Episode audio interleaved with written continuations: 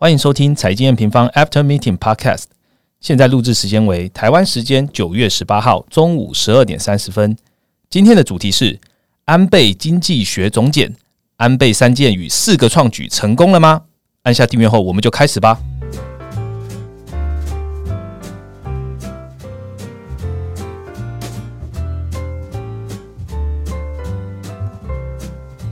Hello，我是财经平方 Roger。呃，今天这个主题蛮有趣的哦。就九月十四号的时候，我相信呃，全球都在看，就是日本的前首相，现在叫前首相安倍晋三他卸任那他结束长达八年的，就是执政的，就是当首相的日子。那其实他也是日本史上最长任期的首相。然后呢，接任的人呢，就是我们所谓令和大叔，就是菅义伟，他来接任。那我们看一下这几年啊，其实安倍晋三拯救日本的经济，他开创了很多的创举，我们等一下也会一一来介绍。所以他有一个很著名的名称叫做安倍经济学。那这两周呢，N 平方也在安倍经济学这边也推出了三个三部曲这一系列的文章，大家有兴趣也可以来我们这边看。那我们就很开心来邀请一下我们这一次去钻研这个主题的研究员 Jason 来为我们一起来对安倍经济学做一个总结。はじめまして，我来说 Jason です。好，我日文差不多是这样子，所以所以 Jason 他开头用日语，但后面对还是中文对，因为就就到顶了这样。对对，日文程度就这样子。我们直接问一下 Jason 哦，就是之前呃我们在第二篇的文章就有提到说，诶有一个日本的评论家说，诶安倍 是个见过地狱的男人。嗯，好，我们以这个来做开头，为什么为什么要这样讲？其实这句话是来自。日本一个文艺评论家叫小川荣太郎，他在一本书叫《国家的命运》里面，呃，对安倍的评论了。那地狱的意思当然不是说他曾经死掉过，意思就是说，呃，在日文里面，这就是指最糟的情况。那安倍到底经历过什么呢？其实他二零零六年就曾经担任过首相，对，当时他只有五十二岁，那是二战以来最年轻的。首相。嗯，但他那一年也是因为大肠炎的因素，后来。只做了一年就决定下台，这一次其实也是对，对对对，嗯嗯，一样都是溃疡呃溃疡性的大肠炎了，嗯，而且他当时率领的自民党啊，在参议院的选举里面失败，算是呃呃自民党一九五五年创立以来第一次失败，嗯，对啊，所以当时来看安倍是有点政治生涯要结束的感觉，只是他后来又可以呃重新回国，算是一个政坛的起家。日本政坛的奇迹。嗯嗯，好，那我们知道安倍他任职两次嘛，那其实最久的这一次就是一直到我们二零二零年九月九月这个时间。那安倍有很多的创举，我们就不要讲讲太多了，我们就直接进入主题吧。好。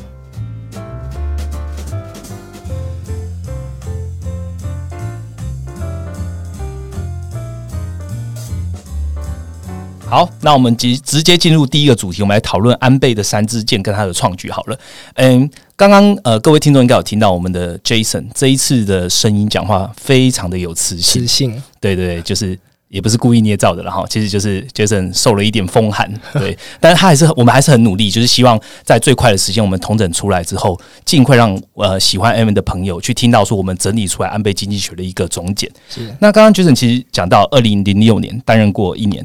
然后，二零一二年，安倍晋三又败部复活，而且他在呃隔年的一月，他走首次的施政演讲，他就明确的讲出说，我要实施安倍经济学的三支箭。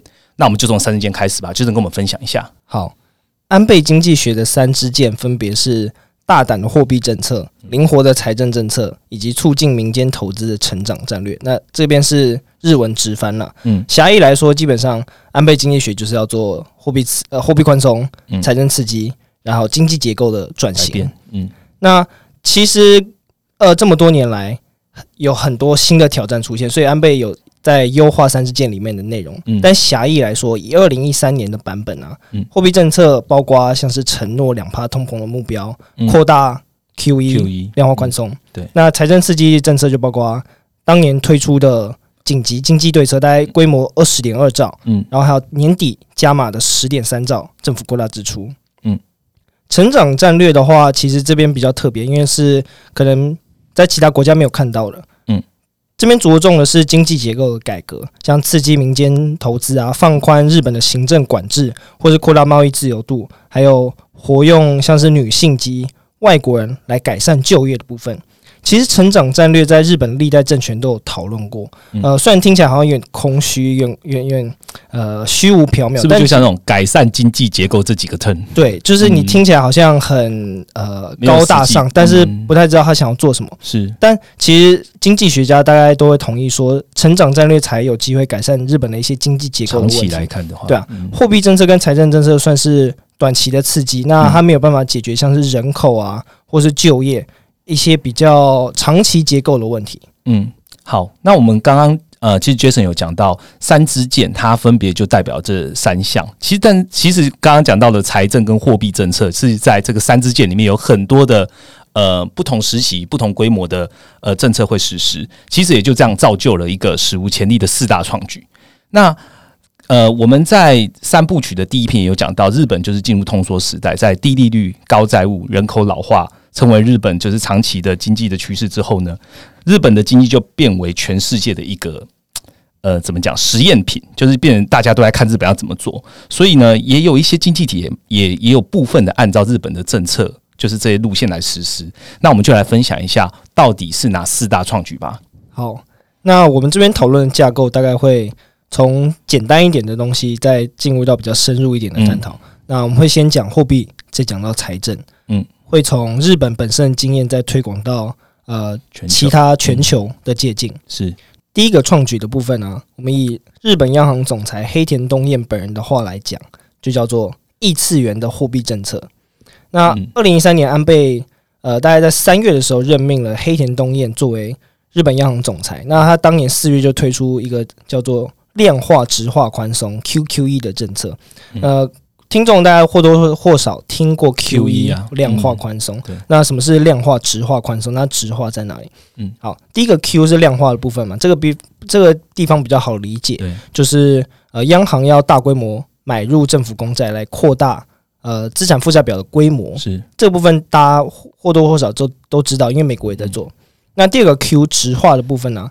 意思就是说，央行不只买政府公债，还要去买商业本票啊、公司债、ETF，然后还有不动产投资信托 REITs 的部分。嗯，基本上就是加入一些流动性比较差或者是比较有风险的资产。这意思是不是说，日本的央行原本从购债，它其实现在可以买到去影响到股市的一些标的了？它可以买的东西更多了。OK，那其实 QQ 对 QQE 对全球的影响啊，基本上来说就是。日本今年也启动了无限量化宽松啊，无限 QE。嗯，目前日本央行的资产规模已经是日本 GDP 的一百二十八趴，那远远远超过欧洲的五十四趴，或是美国的大概三十六趴、四十趴左右。是，那意思就是说，以后啊，不管是日本还是其他重要的央行，每次只要发生经济衰退，像今年这样的状况啊，因为你已经长期仰赖宽资金宽松的环境啊，嗯，你很难。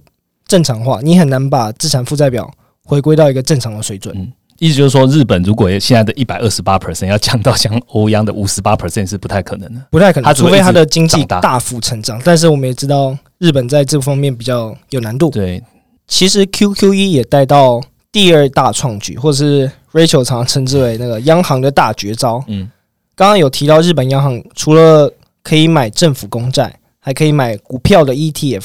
那这算是开启全球央行首度购买风险性资产的先例啊，尤其是股市的风险性资产。那以目前来说啊，呃，日本央行持有的股票 ETF 大概有三十三十四兆日元的规模，占东证一部上市企业整体的市值来到大概五趴左右。所以日本央行已经是很多上市大企业的最大股东。对啊，对对对。那呃。这也是为什么日本近年经济成长很弱，但股市还是可以撑在一个相对高点，大概两万多点的水准。因为就是靠央行的量化宽松去支撑。对，嗯，那日本央行做这件事情啊，它的目的，呃，一部分算是提振个人或企业的信心嘛，因为你看到股市好的时候，你至少不会太悲观。是，而且这一部分也可以避免财富状况恶化。嗯，我们可以说，通常股票在上涨的时候会有财富效果，你看到你的。呃，股票的账户至少呈现的是对增加很多，你可以愿意去消费。是那相对来说的话，不要避免财富状况继续恶化。嗯，但这也牵扯到一些批评啊，像是日本央行大幅去买股票 ETF，会不会发生道德风险？道德风险就是说，当你不用承担太多责任的时候，你反而可以去做一些更有风险的事情。我们这边举个、嗯怎么说？呃道德风险一开始的案例是，比如说你如果保了健保，是你反而就不开始注重自己的身体了，因为你的责责任，我觉得我的风险有别人来扛。没错，就是你的风险由保险公司来扛，所以你可以反而去做一些更危险的事情。嗯那如果是呃公司相信日本央行一定会来买我的 ETF，买我的股票，我就不用为我的股价负这么多责任。或是我不用对我的股东负这么多责任，嗯对，这就这这就会衍生一些道德风险了。那再来就是日本央行的资产负债表也会比以往有更多的风险或波动，嗯，因为股价相对来说明显波动比较大嘛，是跟什么 REITs 啊、企业债债嗯都有可能会有更大的波动。是那这个对全球央行的影响是什么？基本上就是目前还没有人敢跟进呃日本了，直接买入呃股票资产是还没有。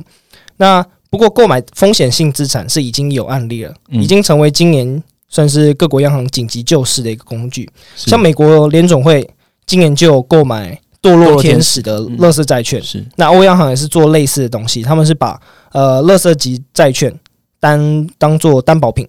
是所以其实购买风险性资产也算是近年央行或是未来央行的一个重要工具之一。了解。那第三个创举是什么？第三个创举，呃，可能接下来会对某些观众比较陌生、比较难、比较抽象。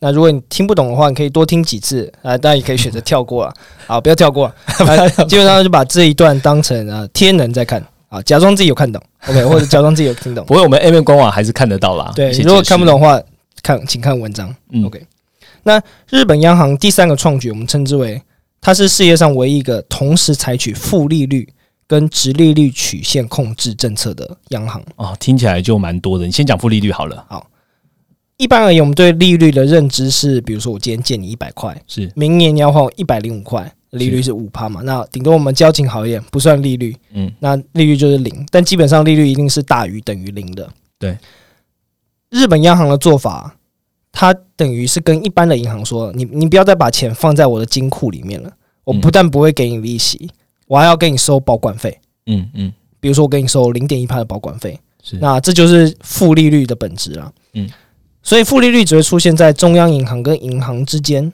基本上一般民众如果你跟银行借钱，他还要付你利息，这件事情是不可能银行不会这。么做的。对。嗯。那日本从二零一六年一月开始实施负利率政策，那它针对银行存在中央银行里面的超额准备金课征零点一趴、负零点一趴的利率啊，就是我们刚刚说负利率，是。目的就是要逼银行把钱拿出来到市场。借给一般人，借给一般企业。嗯。那另一方面，这也有助于呃持续刺激日本的通膨。理论上来说，嗯，这是负利率的政策。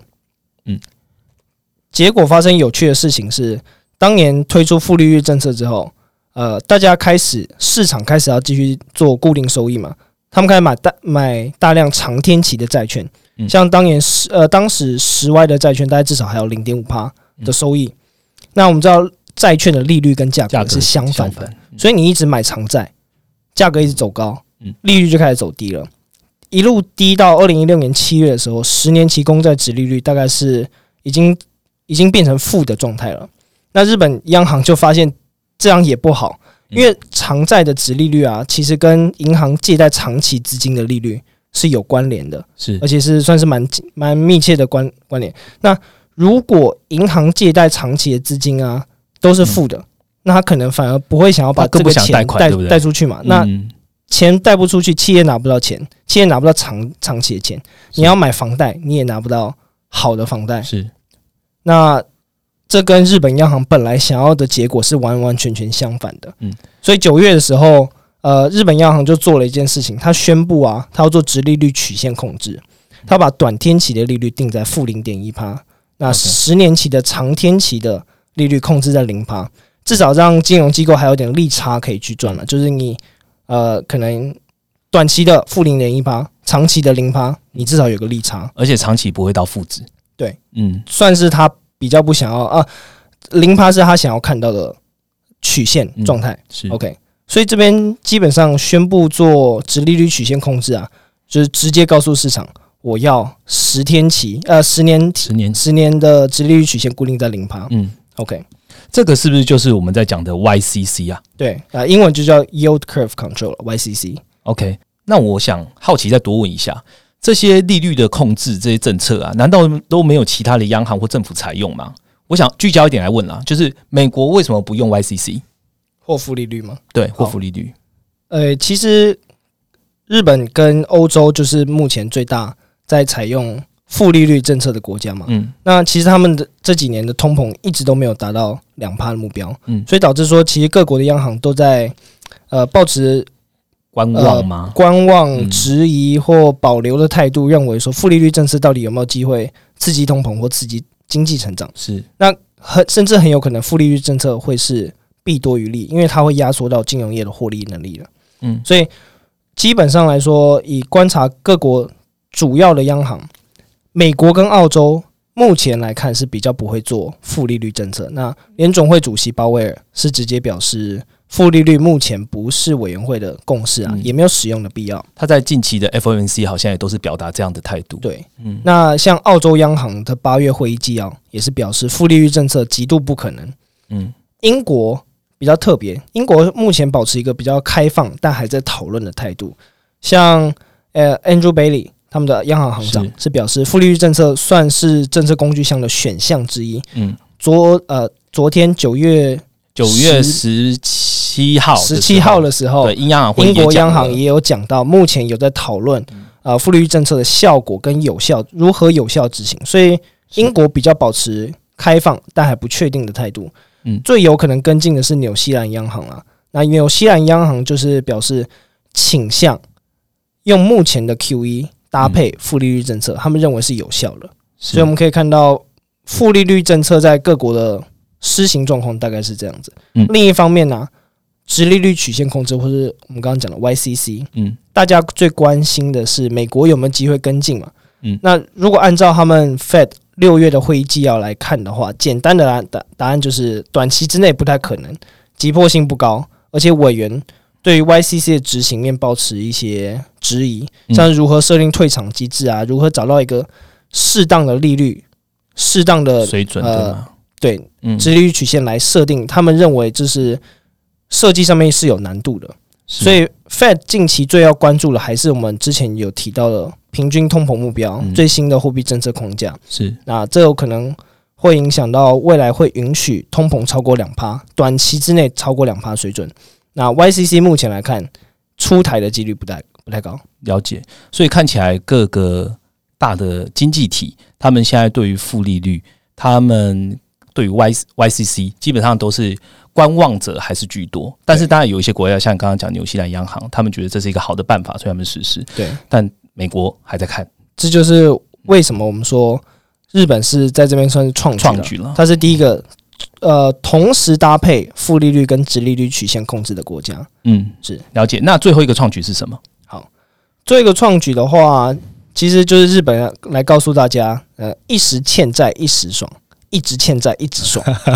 OK，所以我们可能有些人都听过，日本大概从一九九零年代以来啊，一直在做财政赤字，一直在做一些公共工程。是那二零二零年呢、它目前的债务跟 GDP 的占比已经来到两百五十趴左右，算是全世界的冠军啦。那扣除掉一些非洲国家，像苏丹之外，嗯它是它是世界主流国家之冠，嗯比曾经爆发过欧债危机的希腊，希当时嗯是一百七十七趴还要高。嗯，但为什么从来没有发生过严重的倒债危机？对啊，你看希腊的新闻，然后希腊确实倒债，它确实发生了很多财政支出缩减的这些这些 action 跟危机。那日本为什么没事啊？是那这个我们可以分三个原因啦。第一个原因是，其实日本常年来说，它就是低利率嘛，它的利率一直定在差不多零零趴，跟目前是负零点一趴，它的政策利率负零点一趴，所以对他来说，你借很多债，可是你的利息支出都很低，可能零趴上下左右，所以利息支出不会是问题。政府你可以一直借新债来还旧债，嗯你可以一直展延。啊，第二个原因啊，日本的债务结构主要都是内债，一直意思就是它发行的货币都是用日元来偿还，呃来偿还它的利息，不像是像八零年代拉美债呃拉拉美债务危机，或九七年亚洲金融危机，那个时候他们都是发行美元计价的债券，是。我们称之为外债。如果有人呃观众有在看那个呃 Ray Dalio 的大债危机，大概就会知道外债跟内债内在差对于债务危机是有蛮蛮明显的差距的影响的。嗯，所以如果你欠了很多美元计价的债券啊，然后今天你的货币大幅贬值，你要还的美元利息就会大幅膨胀。大幅膨胀的结果就是你还不出来，是那国家就面临倒债。这就是八零年代一些像墨西哥啊、阿根廷他们面临的危机。嗯，那第三个原因其实就是为什么日本不像欧洲当年出现欧洲五国？嗯，日本它其实因因为它只有自己的日元跟自己的货币央行，是它它的货央行有一定程度的自主性了嗯。二零一一年欧洲的状况是，欧洲央行决定要他他看到经济复苏了嘛，他决定要做升息的动作，嗯，对，升息反而导致欧洲五国像希腊、葡萄牙啊、意大利、西班牙牙。跟爱尔兰这几个国家挡不住这个利息的压力，才会有后来的欧债危机。所以总结一下：第一个，日本常年低利率；第二个，日本债务结构都是内债；第三个原因就是日本拥有自己的央行，有一定的程度的自主性。日元偿还。对，所以他才可以一直借债，一直一直欠债，一直爽。OK，OK，好，谢谢 Jason 跟我们分享。我这边很快的跟大家统整一下，日本到底有哪四大的创举哈？就是第一个是我日本实施了 QQE，好量化直化宽松政策。那第二个呢，日本实施了负利率和控制直利率曲线同时实施，那也就是我们刚刚讲负利率跟 YCC。第三个呢，就是 Rachel 也有提到的大绝招，直接购买包含股票 ETF 的风险性资产。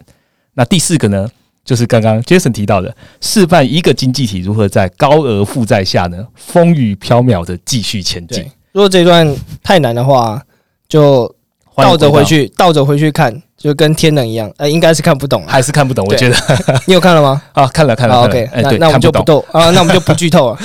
好，那这个就是我们第一章的内容喽。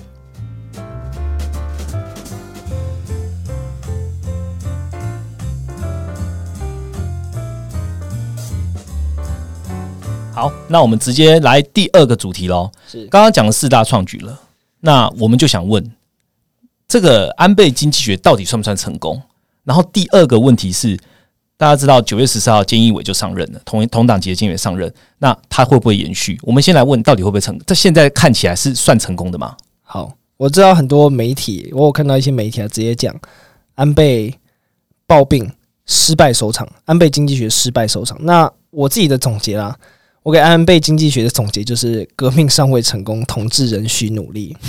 嗯。那其实当安倍经济学当时有几个目标，我们可以来看它到底有没有达成。嗯，包括日元贬值，带动日元贬值跟提振出口，这是第一个。是。第二个是刺激通膨，那第三个就是看它有没有改善像长期的经济结构，因为跟嗯成长战略啊，是或者是长期的经济成长率有关。嗯，那第一个来看的话，从日元贬值跟出口的角度来看，刚开始做的一两年的确算是有效了。嗯。日元当时从八十呃一比八十美日元对美元呃美元美元对日元。呃 USD JPY 八十美元贬值到一百二十美元，当算是时真的贬很多诶、贬值了，对啊，贬很多，从、嗯。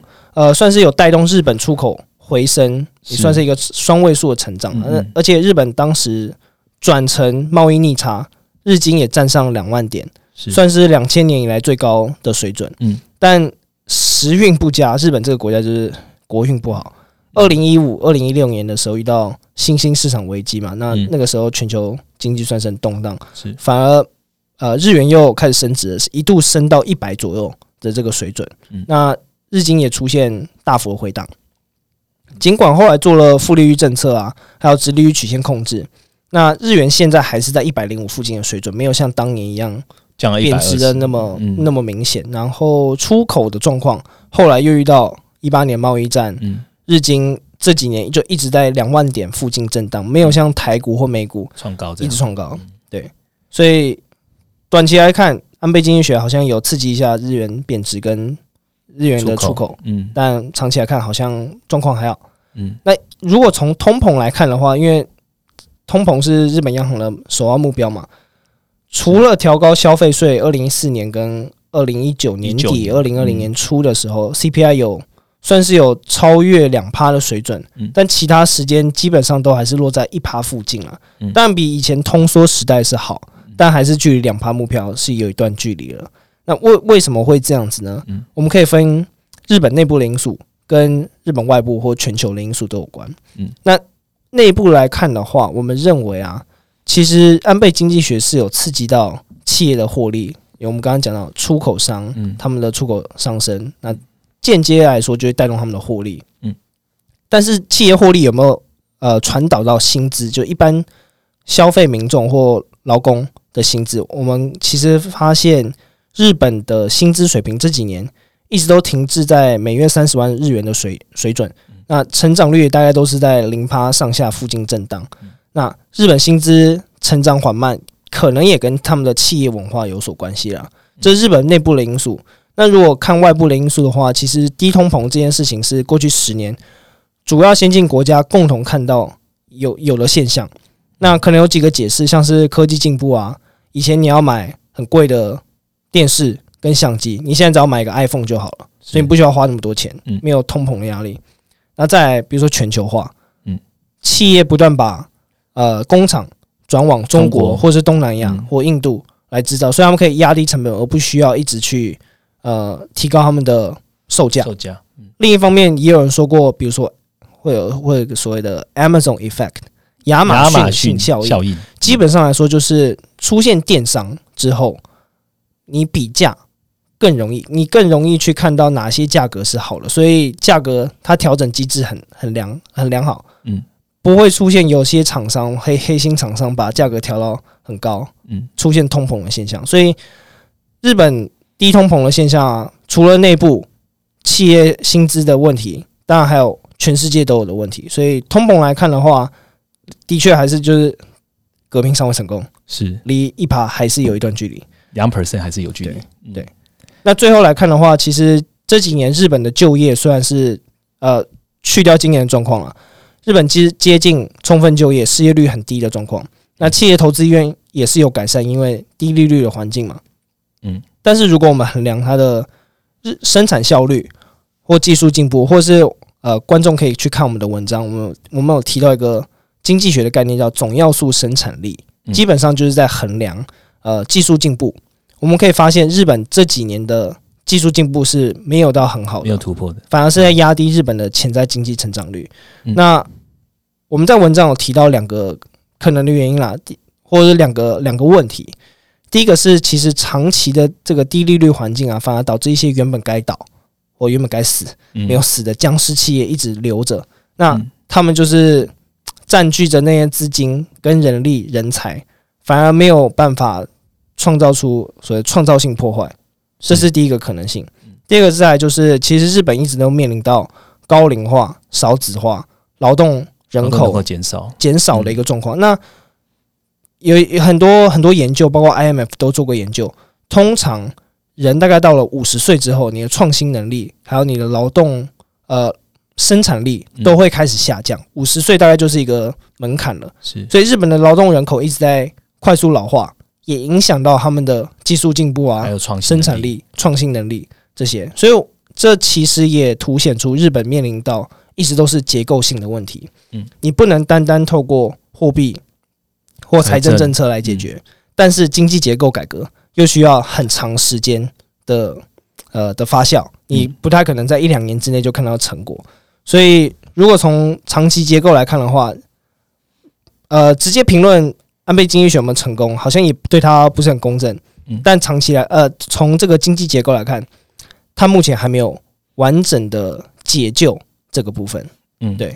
简单来说，我们呃，如果包结合刚刚 Jason 讲的，对于安倍经济学，我们可以下一个结论，除了就是革命尚未成功，同志仍仍需努力之外呢，我们来看一下，它确确实在刚开始实施的前几年、前两年，确实有利到日本的经济，不管是呃日元贬值，然后增加出口，但是重点还是回到就是它结构性的问题，尤其是人口人口老化，然后它的低利，然后跟全世界现在目前遇到的通低低通膨的这样一个状况所以日本继续加油。对，那那我下一个问题就问了，好，现在令和道路上了嘛？九月十四号他上了，那他看起来也是安倍的一个 follower，他也是去执行安倍经济学的这一个人继任者。那你觉得他会延续安倍的政策吗？还是他会有什么改变？呃，简单来说的话，其实菅义伟明确表态，他会延续安倍晋三的政策了。嗯菅义伟的角色目前来看，应该会是扮演一个过渡期的一个首相。他不像安倍晋三当时有那么明确的领导魅力，然后有强而有力的一些政见。至少我目前没有看到菅义伟有出现一个他的新的三支箭嗯这个部分。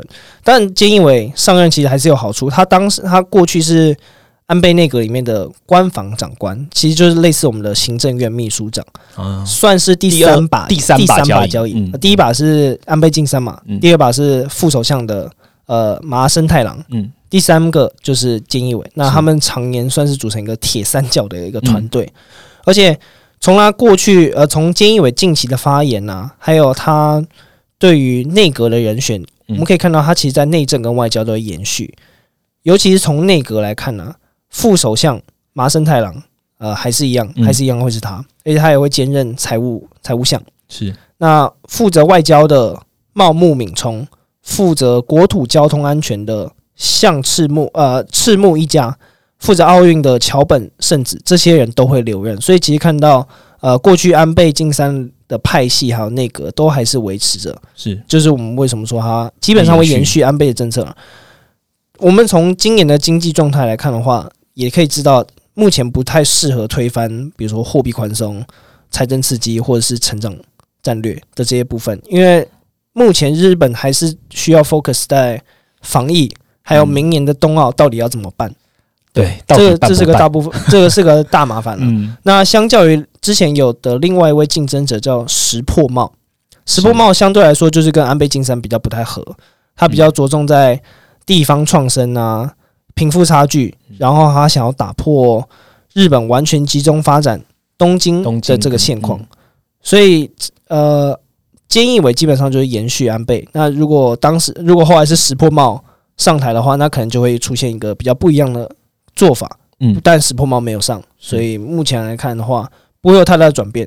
嗯嗯，没错。而且如果从货币政策，如果大家很关心的话，像黑田东彦，他的任期会到二零二三年，所以目前来看也不会有出现太大的变革。嗯是，但我们需要留意一下，就是，诶、日本最近出现有没有可能国会提前改选？那甚至麻生太郎，就是我们刚刚讲的副首相还有嗯财务大臣，他都有出来表示支持。嗯那菅义伟会未来一年他偏向看守内阁嘛？